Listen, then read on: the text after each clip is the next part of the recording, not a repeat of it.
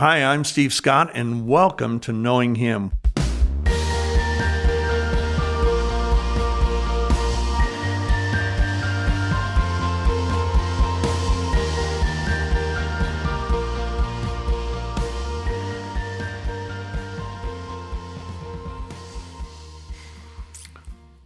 Well, in today's podcast is a continuation of yesterday's podcast. Uh, this is number 11, and uh, we are looking at faith. What is faith? And you think you know the answer until you start to study it. And when you start to study it, you find out there are quite a few answers to that question. Uh, we get the word faith from the word pisteo or pistis, depending on the tense, the verb, the adjective, the noun. Um, and we get the words faith and belief from that root word in the Greek. And what it means, just to review, it means to rest or rely upon. Uh, right now, Sean and I are both sitting in different chairs and we're resting the entire weight of our bodies on these chairs. Uh, we didn't even have to think about it. The chairs have proved themselves over and over again to be capable of, of supporting our weight. So I've actually been in a situation in a in an airplane control tower um, where somebody sat down on a chair and the chair collapsed. The guy weighed 350 pounds and he was just too big for the chair. Uh, but I've never had a chair collapse on me, so I don't tend to worry about it, but it's easy to express faith in that. It's easy to express faith uh, most of the time in the people that are driving me around or uh, an Uber driver. You know, I get in the car, I've never met him, but I'm expressing faith that he's going to get me from point A, to point B uh, efficiently, effectively, economically, and safely. And um, that's faith. Now, uh, there's when it comes to faith in the Lord, there we can divide it into two areas: a general faith and a specific faith. The disciples had a general faith in Christ. They were willing to leave everything they had their businesses, their families. Uh, they left it all, um, not thinking they would be necessarily permanent, but they left for three and a half years to follow Christ. That took faith. That's more faith than most of us would have.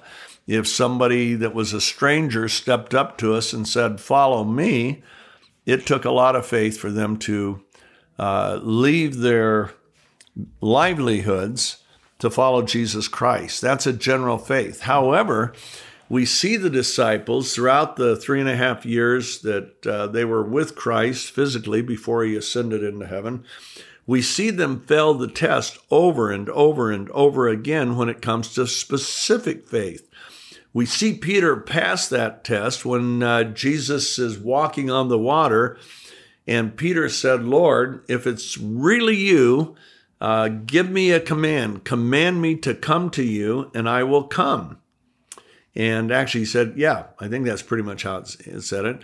So Jesus gave that one word command. And Peter exercised faith. He stepped out of the boat and on to the command of Christ, knowing that Christ would not command him to do something that he wouldn't supply him the grace and the power to do it. Um, he needed a specific word, a specific command from Christ. So that's specific faith. And when Christ, on the other hand, commanded his uh, disciples to forgive each other and forgive other people seven times in a day, none of them got too excited about it. In fact, their response was, Lord, increase our faith. They didn't think they had the faith to perform that kind of a miracle because they were very argumentative. They were jealous of each other from time to time, envious of one another, and uh, pretty critical of one another. Uh, they were competitive. You know, that's kind of the nature of a man, and obviously some women, but men, we compete. And um, so Christ's forgiveness is something they knew none of them could forgive somebody seven times in a single day uh, just because the person says, I repent, and yet that's what Jesus told them to do. Well, when they said that, he said, Your problem isn't a lack of faith. Uh, your problem is you have zero faith, no faith in this area, because even the tiniest amount of faith could move a tree from where it was rooted into the ocean if you had the faith in Christ and the faith in, in His Word to do that. And uh, he said, that just takes a tiny amount. You don't even have that much. Basically, it does require faith to obey the person that asks you to obey something, but it doesn't take a lot. And they didn't have that when it came to obedience with Christ. Now, we're gonna so so faith and obedience go hand in hand. Um, but we're going to look a little deeper at faith. Before we do that, I want to go back in time. Uh, this story's in John chapter 6, and I'll just refresh the story real quick. He, um, he had just uh, had a crowd of over 5,000 people, and he had fed them with um, two fish and five little barley loaves and it was a miracle. Everybody that was in that crowd knew that it was a miracle. It said they were astonished by it, they were amazed by it. Uh, they said, This man has to be a prophet to do something like this because this just isn't normal.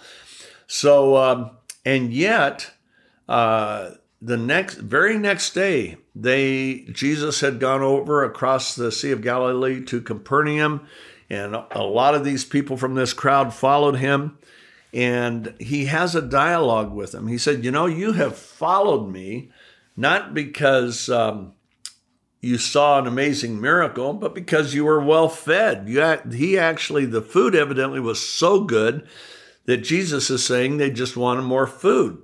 They just wanted their appetites blessed. And um, they were very self centered. And amazingly, Jesus said, uh, You didn't come follow me over here because I performed a miracle. What you followed me over here is you you ate the loaves and they t- tasted good. You want more. He just, Jesus said, "Don't work for food that disappears quickly, uh, but rather for food that results in eternal life." Now, when he said that, they didn't respond to his his statement saying, "Oh, Wow, Lord, you mean there's food that'll give us eternal life? Give us that right now. We want what you're talking about. No, you know what they wanted? Jesus had performed a miracle in front of them, and they wanted the ability to perform those same kinds of miracles. And uh, not so they could help other people, honestly, but so they could help themselves. They were really into themselves. Can't judge them because you and I are into ourselves most of the time. And but listen to what they instantly said. They said, "What must we do to perform the works of God?" They had seen Jesus perform this amazing miracle, and now that he's confronting them, they say, What must we do to perform the works of God? In, essence, like you do. And Jesus gives them an answer that kind of baffled them. He said, This is the work of God, that you believe in Him whom God has sent, whom He has sent. And um, he said, That's the real work of God. Now, it doesn't sound like much of work. Gee, I believe in Jesus. You believe in Jesus. Uh, over one 0.2 billion people on this planet claim to believe in Jesus. So what what kind of work of God is that? You just you just say I believe, you know, you pray the magic prayer, you you um, you know, you go to church, you pay a tithe or an offering and you think, "Hey, we we all believe in God. Where, where's there a work of God?" No. What Jesus is talking about is a faith or a belief that becomes a permanent part of who you are. Uh, that it is a faith that emanates or flows out of your heart. Now, Jesus had given a lesson on the heart before this. He said, out of the heart, everything good that comes out of us comes out of our heart, and everything that's bad that comes out of us comes out of our heart. Uh, and it's the bad things that come out of our heart that spoil us in the wrong way. It's the good things that come out of our heart that bless people. And so Jesus isn't interested when he's talking about faith, he's not talking about an opinion. You know, we think of faith a lot of times more as an opinion. Oh, uh, it's kind of cloudy outside. I believe it's going to rain or I believe it's going to snow. And uh, that's not faith, that's an opinion. Uh, yeah, I believe in Jesus. That's an opinion. I believe he's the Son of God, the Messiah of Israel. That's an opinion. That's not belief from the heart. How do we know the difference? Belief from the heart is a fruit of the Holy Spirit. You see, our nature is so self centered, it cannot produce the kind of faith that we need to have produced. It's not natural to our heart. That's the bad news. The good news is the kind of faith that Jesus wants us to have is a natural fruit of the Holy Spirit. It's the Holy Spirit's nature to do that which is right. And we're told in Hebrews that it's by faith that we please God. That when I put my faith in Christ, when I believe what he says to the point of acting on it, that pleases Jesus. It also pleases the Father. And of course, it pleases the Holy Spirit. But what Jesus is telling us here to have that kind of belief, I have to have a work of God take place in me. What's that work? Well, I believe that work Jesus talked about in John chapter 3. Uh, this old man comes to him in the middle of the night. He's a religious leader. He doesn't want to be seen with Christ because that would be um, suspect by the people that he hangs around with. So he sneaks up to see him at night. He comes and he says, uh, Rabbi, we know you have come from God, for no one can do these things except God be with him. So he recognized there was something special about Christ. Now he's beating around the bush. He's not really saying why he's there. Nicodemus is there in John chapter 3 for one reason. He's an old man, and sooner or later, all of us old men, me included, know we're going to die. I'm se- almost 74 right now. And um, no Scott in my family, no male, uh, going back to pre Columbus in my direct line, has lived past the age of 79. I might be the first to break that barrier, but I may not. Um, but uh, like Nicodemus, you know, we think about death. I've had many of my dear friends have passed away. And uh, so you think about these things. The man who led me to Christ and nurtured me in Christ for 10 years, from 1964 to 19, actually more than 10, until 1976. I just went to his memorial service a few weeks ago. So we think about this. Well, Nicodemus was thinking about death. And here he is with someone that has to at least be a prophet because he's working miracles. He had turned gallons and gallons of water into wine just just uh, a day or two before, and it got out that he had done this. He was already starting to heal people, probably.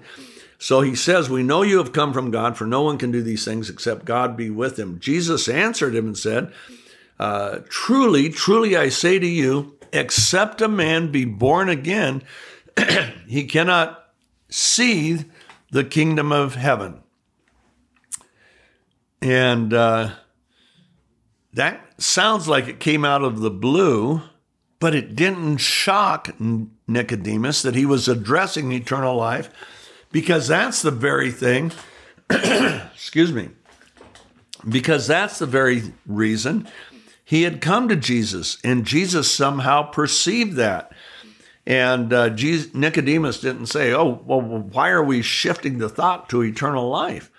No, Jesus knew his heart, and he goes right to the heart of the issue. Truly, truly, I say unto you, except a man be born again, he cannot see the kingdom of God, the kingdom of heaven. Nicodemus said unto him, Lord, how can a man be born when he is old? He cannot enter a second time into his mother's womb, can he? Jesus said, No, that which is born of of flesh is flesh. That which is born of spirit is spirit. Uh, he said, You must be born of water and the spirit. Now, people say, Well, what is the water? Well, if the reality is um, Jesus didn't clarify it, a lot of people think it's baptism. Uh, I believe Jesus is talking about two births throughout the context of this passage. If he was talking about a third birth, well, then he would say so. And uh, when he says, uh, except a man be born of the water and the Spirit, he cannot enter the kingdom of heaven or the kingdom of God. I can't remember. I think it's kingdom of heaven. I'm doing this from memory. But uh, the water is a was a an expression of a physical birth. Any woman knows, and Hebrew women were no different, that before the baby comes out, the water breaks. It always precedes birth. There is no birth physically without the breaking of the water. And um, so uh, he says, uh, that which is, uh, you must be born of water and the Spirit. Then he goes on to say, that which is born of flesh is flesh, that which is born of spirit is spirit. So once again, one, two, one, two, one, two. He's talking about two births uh, birth of the water, birth of the spirit birth of the flesh, birth of the spirit. Marvel not that I say you must be born again. Okay? Now, when God gives us that spiritual birth, and Nicodemus didn't understand this. In fact, he said to Jesus, How can these things be? And Jesus said, You're a teacher of the Jews, you're a religious leader and teacher, and you can't understand what I'm saying to you? And he said, uh, he said, The wind blows and we hear it, uh, but we don't know where it came from and we don't know where it's going. So is everyone who's born of the Spirit. When the Spirit, God's Spirit, gives birth to a spirit within us, everything changes. Um, it's a spiritual birth that Paul's talking about in Ephesians chapter 2 when he tells us we were all dead in sin any dead people to come back to life, you have to have another birth. And uh, we were dead in sin, Ephesians 2 tells us, having no hope, but God, being rich in mercy, has quickened us, has made us alive in Christ. That is a work of the Holy Spirit. So the Holy Spirit gives us this spiritual birth. That is a work of God. And the evidence of that work is the ability, the supernatural ability to believe in Christ and to believe what Jesus said to the point of doing what he said. So if if doing what Jesus says matters to you and you find yourself saying, gee, I wonder what Jesus would have me do, and then all of a sudden you think of a of a statement of Christ and you you do what that statement says, I've got great news for you. That is faith in Christ, and that faith is being produced by the Holy Spirit, and that is evidence that you have been born of the Spirit. Pretty good news, huh? Okay, so this is the work of God that you believe in Him who God has sent. And um, Jesus tells us over and over again, he asks us to believe him, believe in him, and believe what he says. Uh, the Apostle Paul wrote in Romans 10 17, faith comes by hearing, and hearing by the word of Christ. Now, the King James said word of God, but if you look it up in the Greek, the word is Christos, which is the word Christ. So think about this now. Faith comes by hearing, and hearing comes not hearing about Jesus, but hearing the words of Jesus. So you want more faith. Obviously, you wouldn't be listening to this. You want a faith that can please God. Since it's impossible to please God without faith, you want, like me, you want a faith that will please God. And um, the uh, that faith, Paul tells us, and Jesus tells us similar things, comes as we hear the words of Christ. So let's go back to Peter in the boat. He needed that command. He wasn't just going to jump out on the water, he wanted to hear Christ say, Come. And when he heard it, he stepped out of the boat, stepped on to the command of Christ, which happened to be between him and the water, and he became the only man in history other than Jesus ever to walk on water because he obeyed the command that Christ gave him. He wanted that command. Do you know that Christ has given us over 150 commands that we see in the four Gospels? 153 is what I've counted, and I've probably missed five or 10. He gives us over 80 promises, and those promises usually come with a condition. You do this, and I'll do that. You do this, and the Father will do that. You do this, and the Holy Spirit will do that. Those are conditional promises. We meet the condition. That's exactly the same as obeying a command, and then we get the blessing that it that that condition precedes. For example, look at this. We looked at it a, a, a few podcasts ago. If you abide that means continually dwell within my word, my words. If you live within my words, there's the condition and the implied command. He's implying that he wants you to live in his words. Listen to the promises. You will be my true disciple, my disciple indeed, in actuality and practicality, and you will know the truth, and the truth will set you free. Now, who is the truth? See, the truth isn't a what, the truth is a who. Jesus in John 14, 6 said, I am the way, the truth, and the life. No man comes to the Father except through me. Christ is the truth. And here he's saying if you come to know him intimately, he will cut those cufflinks that, uh, or handcuffs rather, that bind your hands, you know, you're we're bound up by sin, Jesus later tells us in this passage, and sin is we're a slave to it. It takes us wherever it wants to go. We we don't even have the will to stand against it until Christ cuts those handcuffs, cuts the chain. Then we're free. Once we're free, we're free to follow sin or we're free to follow Christ but we're free from the mastery of sin.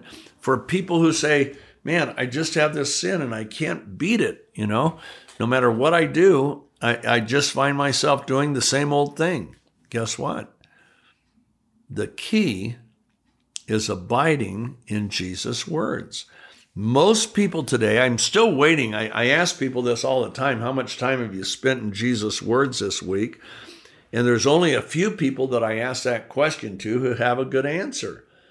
Uh, the answer isn't, um, oh, I, I spent 10 minutes a day in the Bible. No, I didn't ask how much time were you in the Bible. Man, I studied the Bible all week. I probably put in 10 hours of Bible study. That's not what I'm asking. How much time were you in the words of Jesus Christ that primarily are found in the four Gospels? Why do I insist on that? Because those are the words that Jesus made the 21 promises about that we looked at. Amazing promises. And one of them here discipleship, knowing the truth, and being set free from the mastery of sin. Three amazing promises. Okay? Now, we have our general faith. And you and I are probably in the same boat. We do have a general faith in Christ, just like the disciples had. But now, when it comes to doing the works of God, listen to what Jesus said. Truly, John 14, 12. Truly, truly, he who believes in me, the works that I do, he shall do also and greater works shall he do because I go unto my Father. Jesus is saying, if you want to do the things I do, if you want to be the person I am, if you want to have the same attitudes that I have, the same level of permanent joy, what's the key?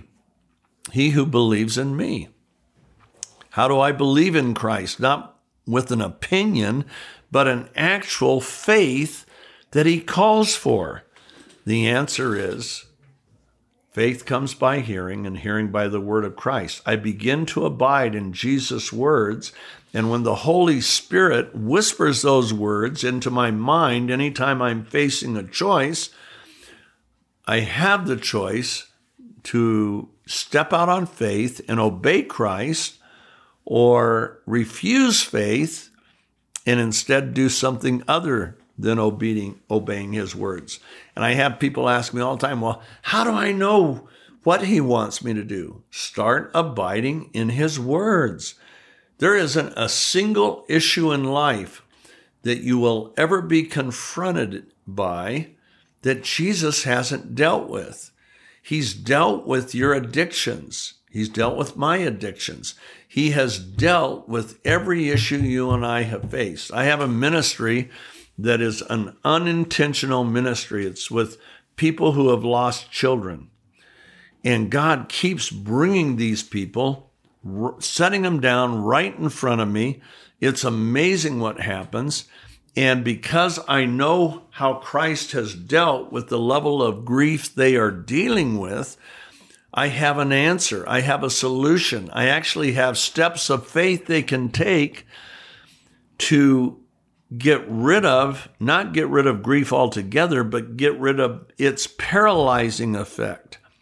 When you lose a child, you are paralyzed by grief. It is terrible what it does to you. Uh, for most people, it makes it impossible for them to enjoy fellowship with God. That fellowship is severely cut.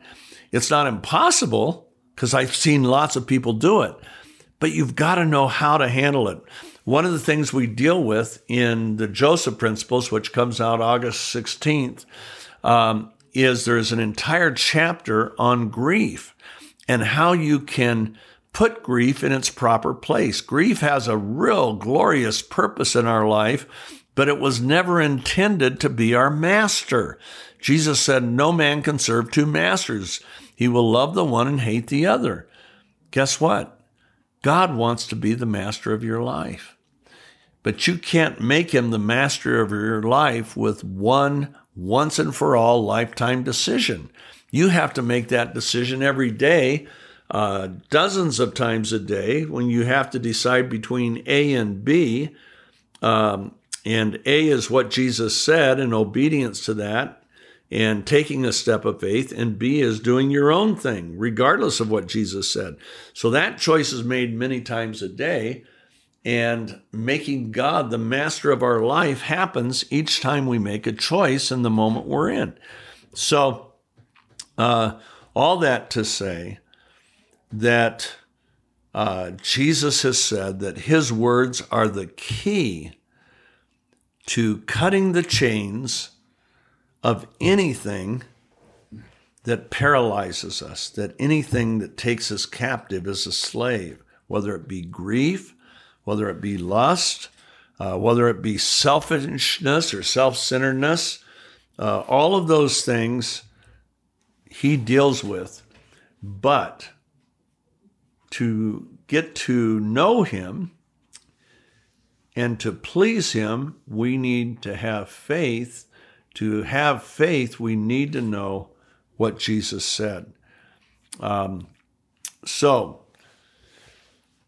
growing your faith. Growing your faith is a function. It's not complicated. Paul meant what he said. Faith comes by hearing, and hearing by the word of Christ. Spend five minutes a day in the words of Jesus Christ, uh, casually reading, and you will have a casual five minute a day faith. Uh, spend 10 minutes a day and have pencil and paper in hand and write down the specific things that he tells you as you're reading the statements and the words that he said. And guess what? Your faith is going to grow faster than a speeding bullet. It's not the 10 minutes, it's how you approach it. we approach the Gospels and the words Jesus said with expectation and enthusiasm because we expect that His words, that are the most powerful words ever spoken. When I uh, wrote, when I organized Christ um, uh, 1900 statements into topics, clear back. I, I, worked on it from 2006 to 2008, and the book was going to come out. And my title for the book was uh, In His Own Words Everything Jesus Said About You, Your Life, and Everything Else. Well, my 14 year old son, who is now 29, comes into the kitchen and said, Dad, I have a better title than your title. And I thought, oh, how am I going to let him down? How am I going to let him know that no, my title's better than his because I've spent my whole life in branding and advertising and marketing. And I said, okay, Ryan, what is it? And he said, um, these are the words of Jesus, right? I said, yes. Then the greatest words ever spoken. I said, Ryan, those were, that is so much better than my title. Later, I was with the pre- president of Random House, my publisher, who was the largest publisher in the world. And uh, he, he was telling me how excited he was about the book. And he said, quote, and I love the title. And I said, uh, well, that's not my title. I had a completely different title. Uh, he said, well, what was your title? I said, My title was In His Own Words. And he looks at me and he's, and then I said, But my 14 year old picked this title. He looks at me. This is a president of the largest publisher in the world. And he says, Your title's good, but this title is perfect.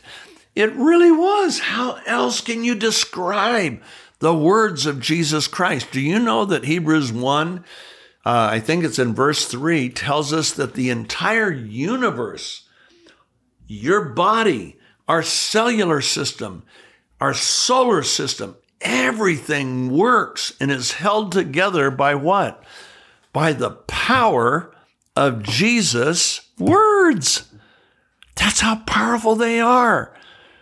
That's why it is such a miracle in John chapter 1, where he says, The Word became flesh and dwelt among us, and we beheld his glory, even the glory of the only begotten Son of God. His words provide the very power by which the universe was created and the universe is held together. And you know what? We treat his words like toilet water. Uh, we don't look at them that much. We don't drink them in. We don't uh, eat them. We don't uh, honor them. We just flush them down the toilet. We don't pay attention. How sad. I can tell you that my life from the time I I first became a follower of Christ 58 years ago until now, even in the times where I turned my back on God for years at a time, turned my back on him, walked away from him, told him I didn't care about him anymore. Even then, even then, he loved me. Even then, the Holy Spirit would remind me of the words that Jesus said. You know, there's that ministry. Jesus identified 11 ministries of the Holy Spirit. We're going to look at those one day soon. And one of those ministries was, He will teach you all things and bring to your remembrance whatsoever things I have said unto you. Do you know that even when I turned my back on Christ for five years, the Holy Spirit would still whisper the words of Jesus Christ into my mind? Why? What number one is love, but what gave him that power? It was a ministry of the Holy Spirit. I had meditated for years in the words of Christ, and that resulted with his ministry of being able to bring Christ's words to mind in any given moment of my life. And that's the ministry that Christ wants the Holy Spirit to have with you. the ability to whisper. Jesus said, What you hear at night time, proclaim. What I tell you at night, proclaim in the daylight. What is whispered in your ear, shout from the rooftops. God wants you to hear his whispers. He whispers the words of Jesus Christ. You need to meditate in his words. Let's all make a commitment that between now and the next podcast, we're going to spend more time with pencil and paper in hand in the Gospels writing down the words of Jesus Christ. Now, there is a Cliff Notes. The Cliff Notes is called the greatest words ever spoken. And what I what it it is amazing at what it can do. Not because I had anything to do with it. Believe me, it was was a labor of love. I couldn't do this if you put a gun to my head today. But all all 1900 statements of Christ ha- are organized into topics.